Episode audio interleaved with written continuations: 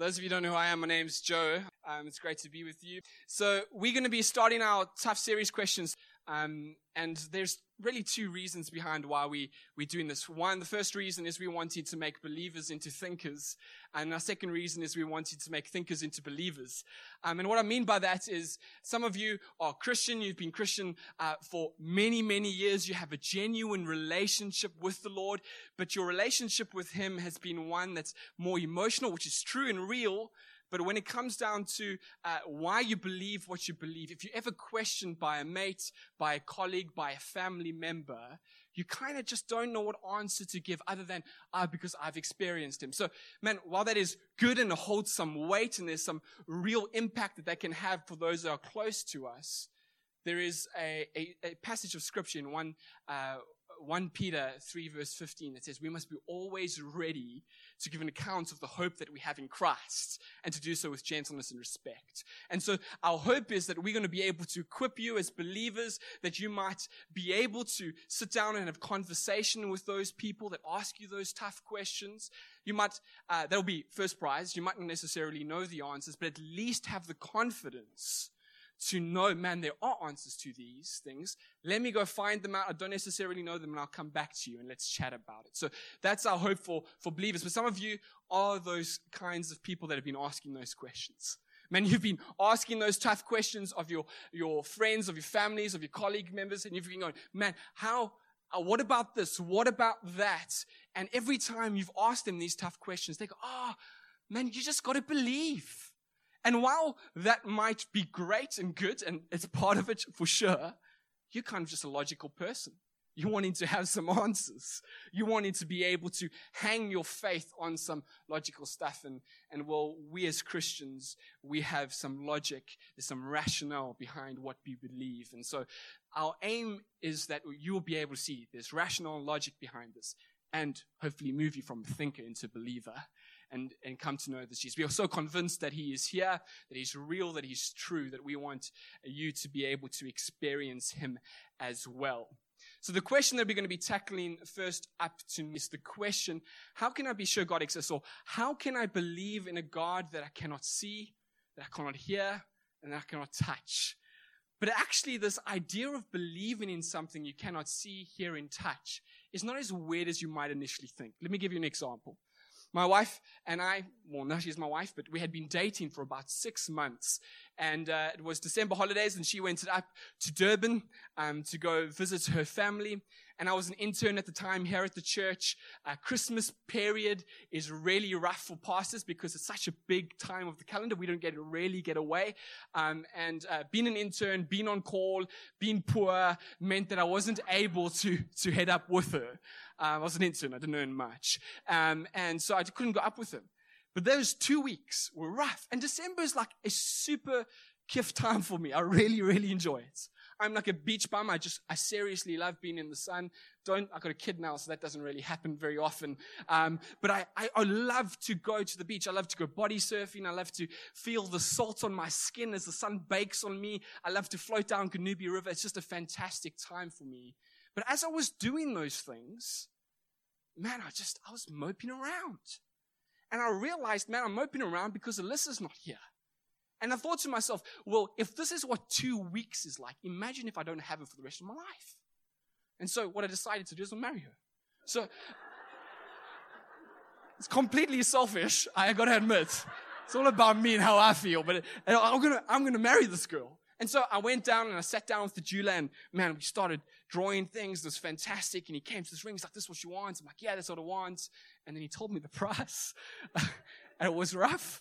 And there's two questions that come into your mind. Is one, does she really need a ring? I mean, surely our love is important here. Like it's, it's, it's important. That's all that matters, not the ring. But the, the second question is, is she going to say yes? Now, I, I, didn't doubt my love for her, but, um, for my love for her, but you started going, is this girl going to say yes? Does she love me? Because the thing about love is you can't see it, you can't hear it, and you can't touch it. I can't bottle love for you. I can't bring it here in a nice bottle. If it was, it'd probably tastes like Scary Stumpy. But uh, I, I, I just, I can't do that. I can't show you the physical side of what love is all about. I just can't. There's, you can't, I just can't do it. But the thing is, what we can do, and what I did, is, man, we can start to look for evidence that points towards it. So I started to ask, man, the, man, this girl, does she, she likes to spend time with me. Well, that, that's a good one. Okay, she, she, she makes plans with me. That's great. She holds my hand. That's, oh, all. well, that, it's, it's points there. It's point, it points towards this love. Man, she tells me she loves me on her own accord. She doesn't feel obliged because I say, I love you. And she goes, oh, thanks. Or I love you too. It's, it's, she says, I love you. My birthday's in November, the 22nd. You can diarize that and put that down. But she wrote me a lovely card. She did a fantastic day. She took me paddling on a river. That's me. I mean, we, we discussed our future together. We started talking about it. Man, evidence started to point towards the fact that there's love. Why I could not bottle it. There was evidence that just felt overwhelming that love existed. And she had it for me. And so we got married. I was expecting a round of applause or something. But uh, yeah, thank you, thank you, thank you. Um, so, so man, it was the same thing is with God. You can't see him, you can't hear him, you can't touch him. But what we can do is that we can look for evidence that points towards him being there. Does that make sense? God is spirit. He's not physical. He doesn't consist of matter. He doesn't consist of all these things, but there's evidence that points towards his existence. And so, what we're going to do this evening is we're going to look at evidences that point towards God's existence. Now, we're going to look at two. All right, I had three planned. I decided to cut one for a variety of reasons. One of them was just time. Man, time, not, we just can't take forever. Um, but we, we time wise, two, um, I just realized that for some of us, this conversation is your bread and butter. This is the kind of stuff that you just chat and you think through. You, you have these conversations, the books you read, etc., etc. And tonight's going to be a breeze for you. But for those of you, I, I assume more of us than not, this is going to be a bit of a stretch. This is not so much our bread and butter. And so your brains are going to be functioning high capacity. And so I don't necessarily want to overload that with an extra one. And my other reason is because this last one, we're going to be tackling in week five. And so I don't necessarily, I don't want to repeat myself. I'm doing that one in week five. So I don't want to repeat myself again uh, with that argument. But let's look at um, two, two different evidences that point to the existence of God. The first evidence is the fact that the, the existence of the universe.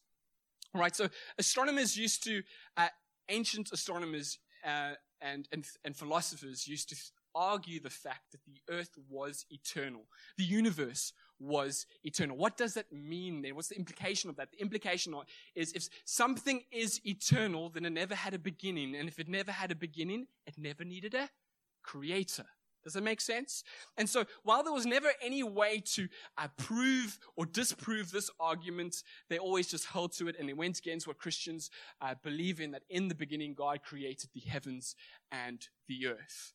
But until recently, there has been an absolute spike and explosion um, in the advancement of science of the last century or so, particularly in areas of philosophy, astronomy, and cosmology. Now, we're going to focus on that last one Cosmology is, um, to put it really simply, the study of the universe.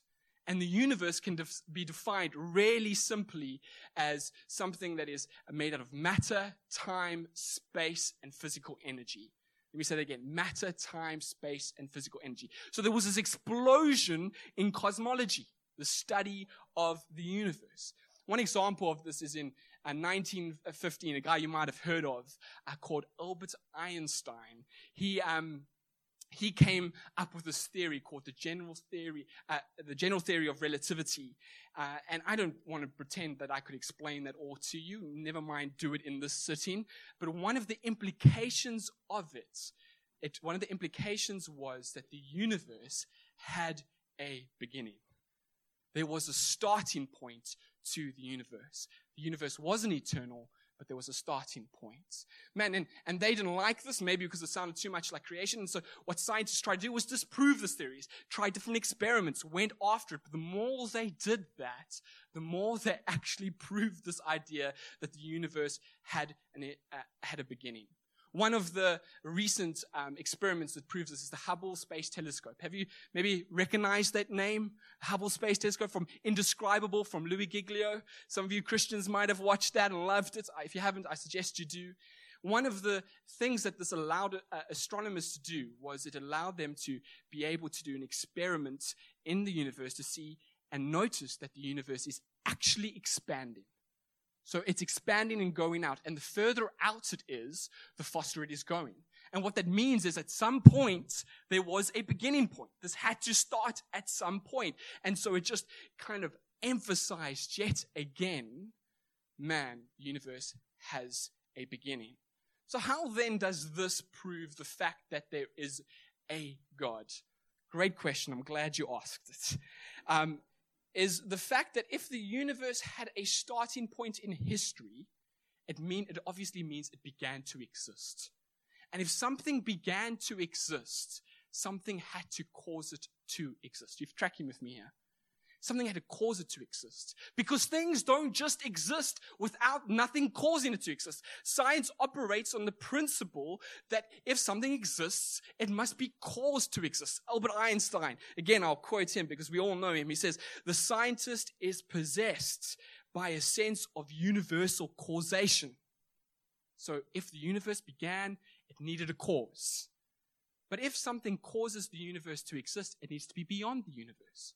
It can't be a part of the universe. What does the universe exist of? Uh, okay, no, I'm just kidding. It would, no, would normally be up. What does the universe exist of? It, it exists of, um, it exists of space, it's of time, physical energy, and matter. The cause of the universe needs to be beyond time, beyond space, beyond physical energy, and beyond matter. Now, that just seems uncannily similar to what we as Christians argue is what God is. He's beyond time, He's beyond space, He's beyond physical energy, and He's beyond matter. And so, man, this evidence, while it doesn't draw you a picture of what He looks like, wouldn't be a white with blonde hair and blue eyes. He, the white that doesn't draw you a picture of what He looks like man, points towards it. There's an existence for God. He's there. Now, I understand there is some objections to this. So let's address some of these objections. How do we know that it was God and not something else? How do we know it wasn't an alien? There's a, there's a guy named Chad Meister. He's got a doctorate in philosophy and he lectures at an undergrad level in philosophy of religion. And he once was taken by his wife um, to a dinner where they were all getting, her, all her and her colleagues were getting appreciated by her boss. And obviously the conversation comes up. What do you do? You know, like just that baby talk and, and, and the conversation came up and well, he says, I do philosophy and religion, what, what, what, and obviously came to the conversation of God. And well, he just described what I described to one of the guys. And the end of it, the airline pilot asked him, well, man, how do you know it wasn't an alien? And so he, he said, well, that sounds great. Let's call this alien Bob. To say this alien Bob was a beyond time, beyond space, beyond matter, beyond physical energy. And he had the power to create billions and billions and billions of galaxies that has the intelligence to make sure that it all works together so the life might exist. You call him the alien Bob. I call him Yahweh, the creator of Jesus Christ. Creator Jesus Christ. And so, man, this doesn't matter what you might think it possibly be, but, but this evidence points to there must be a God, and we have be, has been revealed to us that this is Jesus. This is Yahweh. This is who he is. So that's that's the one there. The, the second objection that comes is if everything needs a cause, who created God? Have you ever heard that one before? If everything needs a cause, who created God? Now, this is a misunderstanding a misunderstanding of the arguments. Because not everything needs a cause. Only everything that needs a beginning needs a cause. That's why the whole idea of the universe being eternal was such a problem. But the fact that it has a beginning means there was a cause, and that cause, we argue, is God. But God never had a beginning.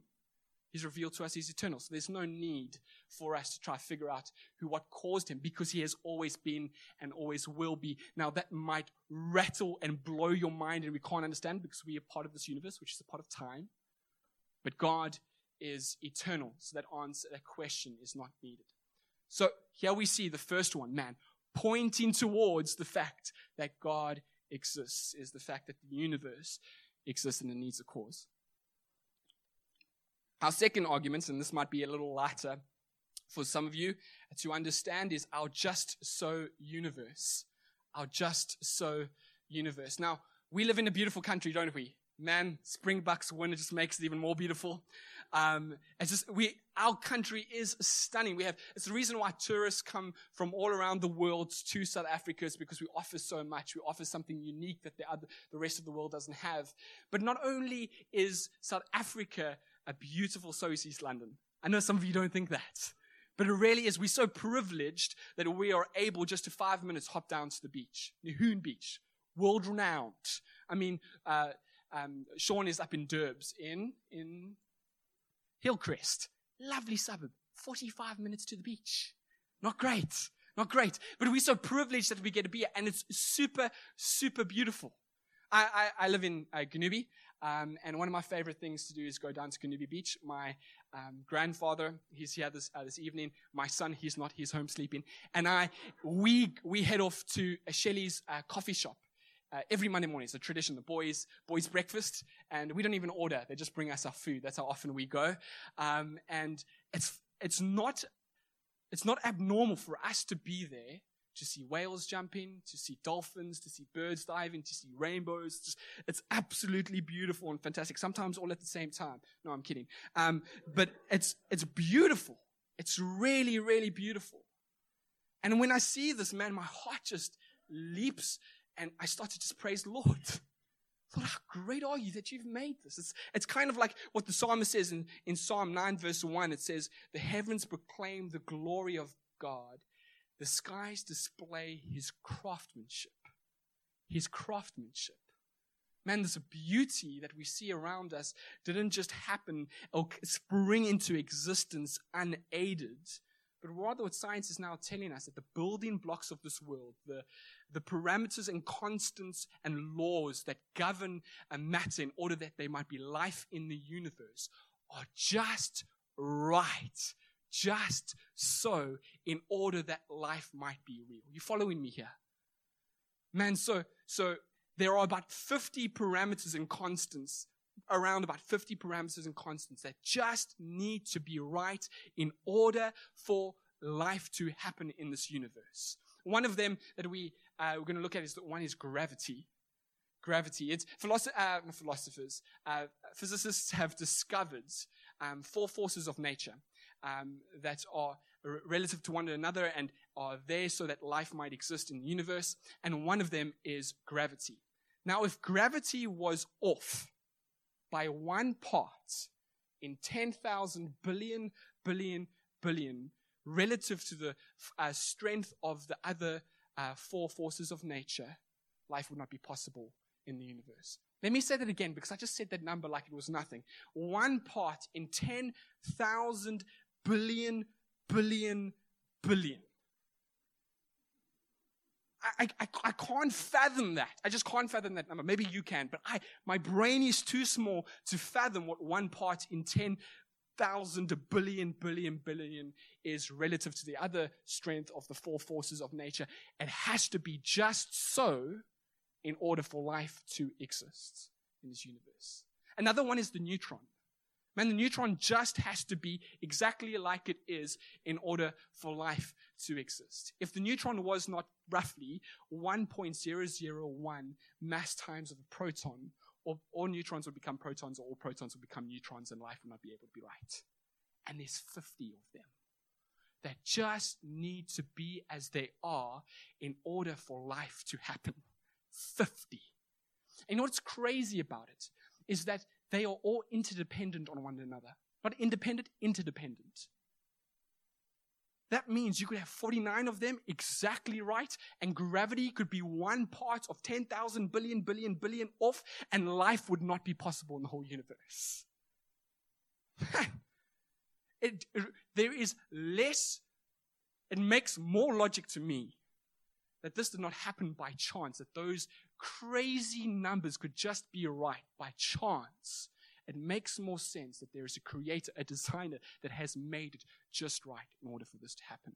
Evidence pointing towards that there is a God. Let's, let's talk about the planet that we're on. Planets, what a planet needs in order for life to be sustainable, in order for there to be, uh, to support con, uh, complex life. There's about two dozen characteristics of a, of a planet that is needed. And let me just rattle off some. Man, this planet needs to have the correct mass, needs to be orbited by a large moon, not a small moon, a large one having a, a magnetic field manifestation in an oxygen-rich atmosphere, orbiting a main sequence, has a G2 uh, dwarf star, not a large one, not as too small, not too big, just the right one, and being in the correct location in galactic uh, habitual, uh, habitable zone. Just needs to be right. Again, man, pointing towards there being a God. It has to be just right in order for there to be life. Now, again, as I say, this is pointed towards God. There are some objections to this. Let's deal with some of the objections. Come, some of the objections is, well, this might not be uh, so hard to believe if there were an infinite amount of universes. If there were multiple, multiple, multiple, multiple, multiple, multiple amount of universes, then possibly there would eventually be one universe that has just the right sequences and just the right just so things so that there might be life in that universe. The problem with it is that there are no scientific facts whatsoever that prove that there are multiple universes, infinite amounts. Man, sci- uh, sci-fi writers have a heyday with this. They love it. But to say that there's any scientific evidence for it is, uh, there isn't, to say the least. And so it's just based on assumption that there possibly maybe could be uh, multiple universes to support that argument. The second one and it's quite um, an inter- interesting objection. And this will, we'll finish off here with the evidence and we'll move on. It says here that if evidence points to a designer, a divine designer, then who designed the designer? I think we kind of addressed that. But it goes on, it goes further. It says, if we don't need to answer that question, it is argued, then why do we need to worry about the designer of our universe? Man, it's a, while this is an interesting challenge, it misses the simple point that the universe is better explained by a designer than by chance. Let me explain. Next, when are you going to Oz? Thursday. Are you going to Great Barrier Reef? Oh man, she's lucky. Hey, she, she Nikki's going to uh, Australia and she's heading off to the Great Barrier Reef. Say we all decided to join her. Dave's paying. Um, so, so we all go. We're going to join. We're going to join, and um, Dave didn't know that. Um, now he does. And we all, we head off to join her. We go, we go in scuba diving. I don't know if Nikki knows she's doing that either, but we go in scuba diving and we head off and we jump into the Great Barrier Reef. It's fantastic. There's loads of fish and corals and stuff. And as we're there, we come across, man, an underwater city. It's fantastic. We, we there, they've got these tunnels that are down. There's, it's like, kind of like Star Wars. If I, am just, this is what I'm picturing in my mind. This like big bubble of air that we can go in, have life. There's great coffee shops. There's great things to just to chat. There's animals running around there. We're not wet. We don't have to wear our masks. It's, it's this great, amazing city. Now for us, logically, when we just talk about that, it just makes sense that someone designed that, right? Didn't happen by chance. Doubt it. So someone must have designed it. But we are unable to figure out who designed it and why, what were his intentions of designing it. And, and so we just forego the fact that someone designed it and said it happened by chance. No. It would seem silly for us to go just because we don't know who designed it, that it makes more sense then that it happened by chance than someone designed it. And so while there might be questions in, in the air about who the designer is, doesn't mean that the universe didn't have a design. You following me there? Just makes more sense. Pointing again towards the fact that there is a God. I'm going to move on here. The problem that we have is while this, all these arguments and evidences, what they do is they just point towards the fact that there is a God. And they say, oh man, there's possibly a God, but never helps us understand who that God is. We can never ever figure out who he is. This is one of the, this is a major problem for us because if we just have to consider the amazingness, the incredibleness of this God and how he must be, he must be extremely powerful. Man, he must be huge. He must be intelligent to be able to design a universe that looks and is and functions as it just just so, so in order that there might be life. And yet, how are we ever going to figure out who he is? because his arguments don't point to who he is, just that he's there. And we, as finite beings, man, with limitations, we don't even know this, what this universe obtains and all, how it all works yet. How in the world are we ever, in our intelligence and wisdom, able to come to know who this God is? That just can't happen. It just can't happen. We, we see in 1 Corinthians uh, 2, 1 Corinthians 1, sorry, verses uh, 20 to 21, it says this Where's the one who is wise? Where's the scribe? Where's the debater of this age? Has not God made foolish the wisdom of this world, of the world? For since in the wisdom of God, the world did not uh, know God through wisdom, the world did not know God through wisdom. And this is, this is the major problem that we have when it comes to man-made philosophies. When you're trying to figure out who God is. One of them is that man, philosophies about God often hold very little weight. Two, they often, because it's man-made, what it does is it points to a type of God that is often not the real God.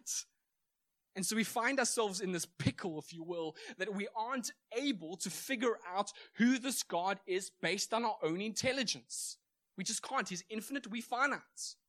So how then do we come to a conclusion? Man, he's there, but who is he? How do I know him? Well, fortunately for us, Paul continues on in, uh, in that verse and he says this, it pleased God through the folly of what we preach to save those who believe. How God would show himself is through the folly what they preached, so we might know him. And what is the folly that they preached? And he, he goes on to say in verse um, uh, goes on to say in verse 23, but we preached Christ crucified. He would go on to say in chapter 2, verses uh, 2 For I decided to know nothing among you except Jesus Christ and Him crucified. Church, the only way in which we are ever able to come to an understanding of who this God is, is through Jesus. Through the revelation of God that He has given us through Christ and Him crucified, and that's it. Man, we can come and we can point you towards a God, but to know the God, it's only through Jesus. Nothing else. We just can't figure it out ourselves. We need God to reveal himself. And he's done that through Christ. Matthew 27, um, Matthew 27 uh, verses, Matthew, sorry, Matthew 11 verse 27 says this. This is Jesus speaking. And no one knows the Son except the Father, and no one knows the Father except the Son, and anyone to whom the Son chooses to reveal him. We can only ever know God only through the revelation that Christ gives us of the Father. We can't figure it out ourselves. But here's the beauty Jesus doesn't just stop there he continues on speaking in Matthew 11 and he says this, come to me. Here's this invitation. You want to know him? Come to me, all who labor and are heavy laden, and I will give you rest. Take my yoke upon you and learn from me, for I am gentle and lowly in heart, and you will find rest for your souls. For my yoke is easy, my burden is light. The only way we are ever able to come to an understanding of who this God is is through Jesus Christ. Coming to Him. That there in Him alone there is life. Nowhere else. In Him, there is the satisfaction of life in which you've been seeking, not in this world. In Him alone is the peace that you've been longing for, not in the things of this world. Him, there is proper, abundant life, nowhere else. Jesus says, I have come to give you life and life abundantly. But why is it only found in Christ and not in the world? Because true life and the satisfaction of it and the peace of it is not found in the creation, but rather in the creator of life. It's only found in Him. And so, man, there is this need for us. there's this deep need for us to come to Jesus. And how do we do that? By simply re- believing and repenting of our sins. And believing that He is our only way, that I am the way, the truth, and life, says Jesus. He's the only way to the Father. It's believing in that and repenting of our sins. Repenting, what I mean by that is that we repent from the fact that we have lived life for ourselves and lived for about me, me, me, rather than this creator. That we've lived for us and not him. That we've realized that He's real and true, and that I have lived for myself and not for Him. That I have done things that I should not do because He does not want me to do them. And I've done, done, not done things that I should do because He has asked me to do them and I didn't know. And so now I need to repent from that.